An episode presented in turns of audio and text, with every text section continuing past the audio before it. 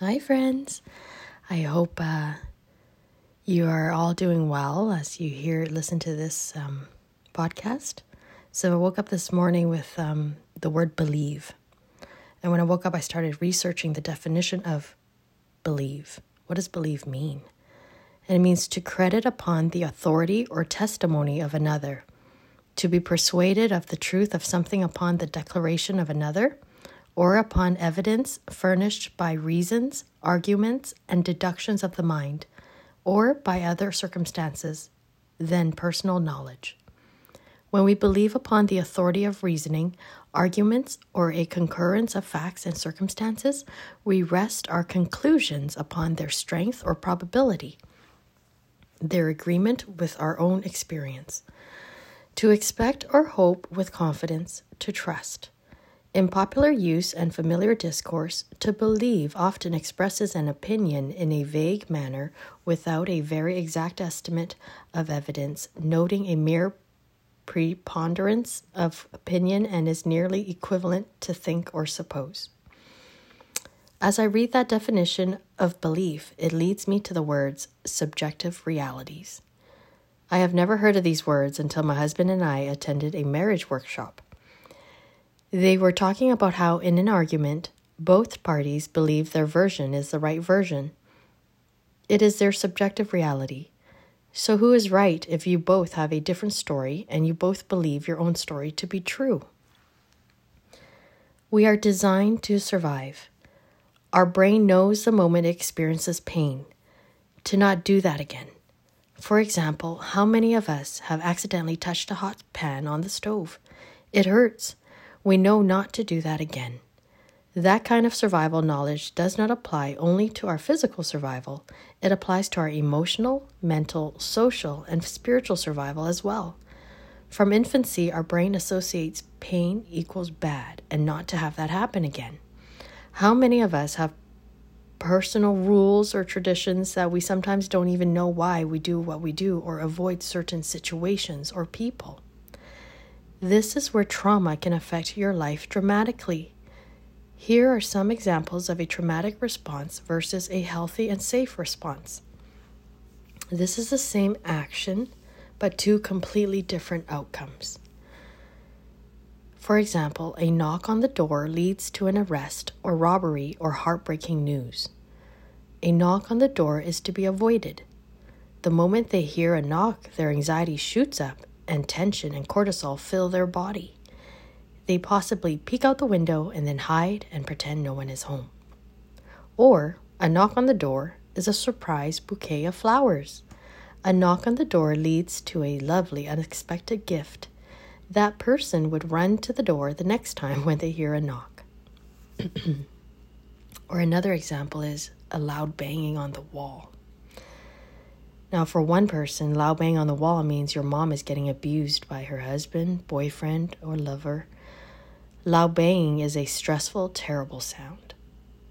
Or for another person, loud banging means a room is getting renovated and a beautiful transformation is in progress or process. Um, loud banging is a progressive sound. So it's a good thing. Now, my last example is for a person how about a policeman? A policeman means, for one person, it can mean abuse of authority. This person saw many cops turn on their lights of the pers- of the cop car to go through a red light and then turn it off the moment uh, they pass that intersection. This person got arrested once, and the policeman verbally and psychologically abused her while she was handcuffed. Her brain locks in that fact that the police are not to be trusted. They are the abusers. Now, for another person, a policeman would mean um, in the middle of the night, she gets woken up hearing rattling sounds at her door and freaks out and calls the police for help. And the police phone operator speaks kindly and calmly to her as a police car as a police car arrives quickly. She felt comforted, she felt safe, and she felt looked after. So to her, the police can be trusted and are the protectors. So, what is the truth? Everything I said were facts. But what are the truths? A tiny seed of lie can affect your entire belief system. What do you believe to be the truth about your spouse, your children, your friends, your family, your neighbor? What do you believe the truth about yourself? Is it possible a tiny seed of lie entered your mind or heart about a person, a culture, a race, a profession?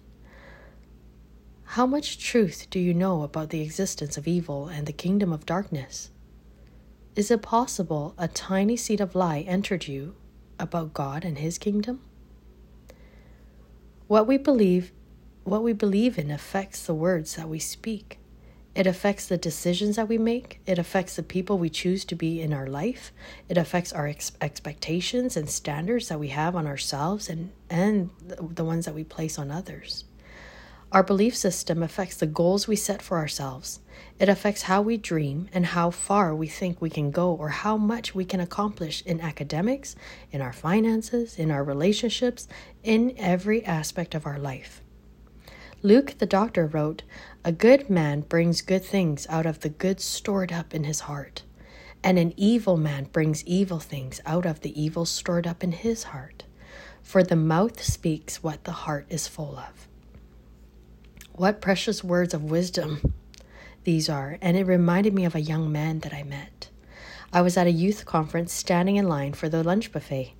The young man in front of me was grabbing some fries, but the tray was almost empty and he mumbled to himself, loud enough for me to hear, I always get the scraps because dogs eat scraps. And and I was so surprised I immediately said, "Oh my love, no you're not." I'm like, "Look up. Look what is coming." A fresh tray of fries.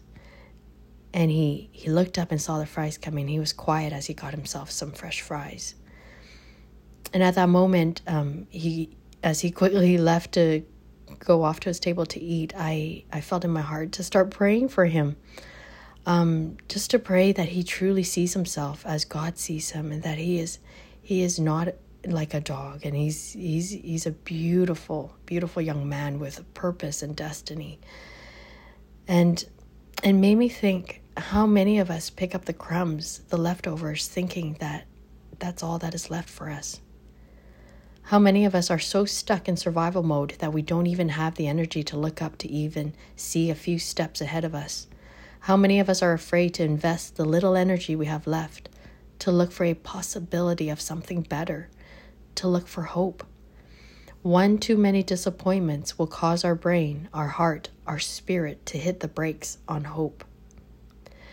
A person's spirit can endure sickness, but who can survive a broken spirit?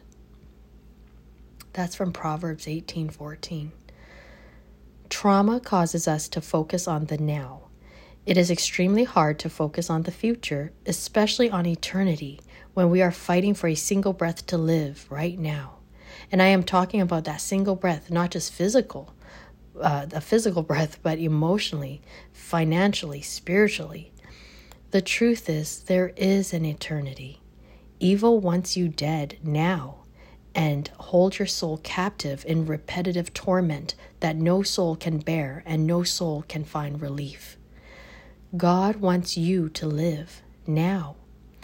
Not once, um, not not once I get paid, um, I will once I, I pay off my debt, I will be happy, or once I marry this person, I will begin traveling, or once I have a family, I will be more present, or once I get this amount of money, I will begin to spoil myself.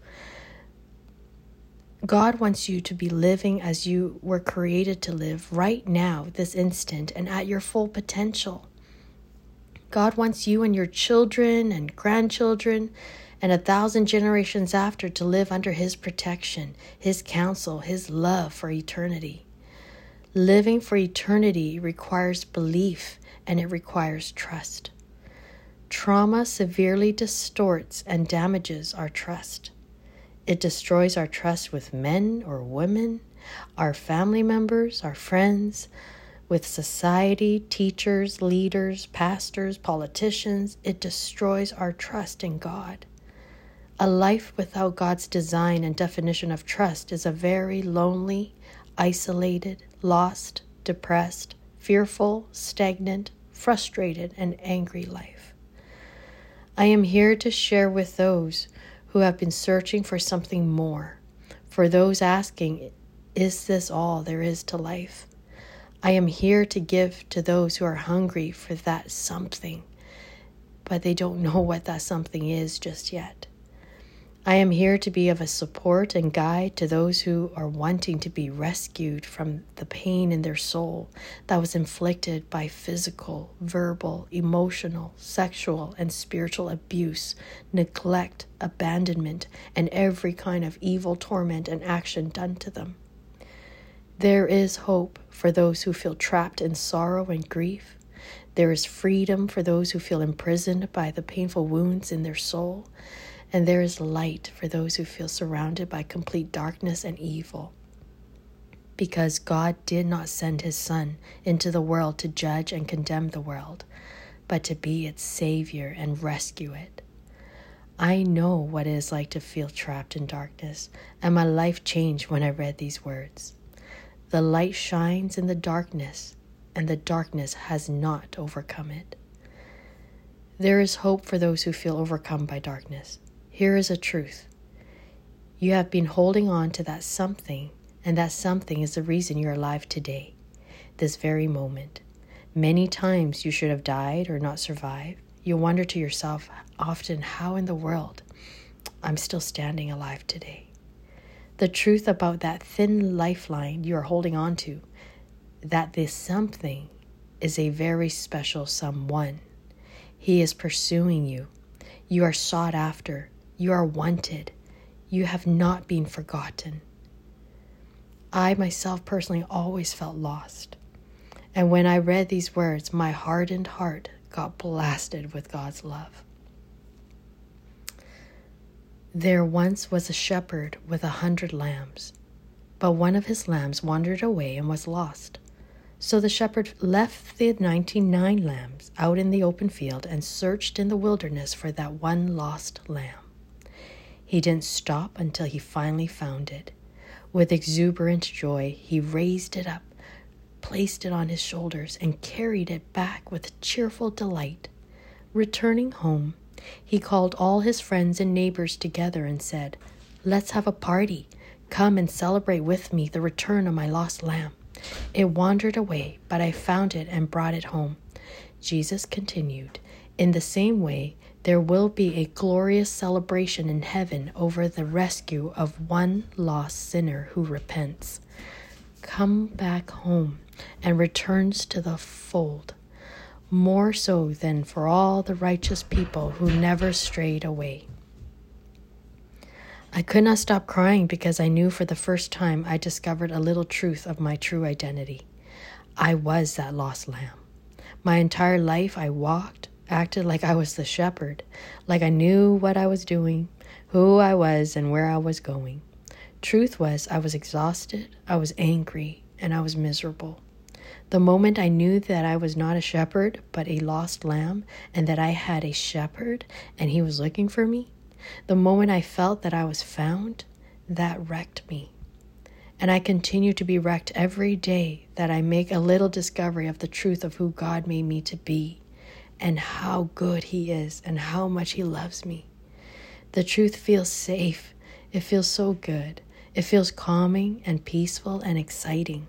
I have a joy I cannot explain, and I have a comfort that I have never experienced before. If you can relate to feeling like a lost lamb and you are done being lost, if you are done trying to be the shepherd, get ready to be found, my friends. Get ready for a freedom unlike anything you have ever experienced. Stop wandering. Put your hands out and up Surrender the protective barrier of control. Grab hold of all the pain and sorrow and regret that has been poisoning your soul and release it through repentance right into His loving arms. Grab hold of His gentle hands and get ready to receive a kind of love that you have never experienced before and your mind cannot even comprehend. I will end with God's living message. What is God's living message? It is the revelation of faith for salvation, which is the message that we preach. For if you publicly declare with your mouth that Jesus is Lord and believe in your heart that God raised him from the dead, you will experience salvation. The heart that believes in him receives the gift of the righteousness of God, and then the mouth confesses, resulting in salvation. For the scriptures encourage us with these words Everyone who believes in him will never be disappointed.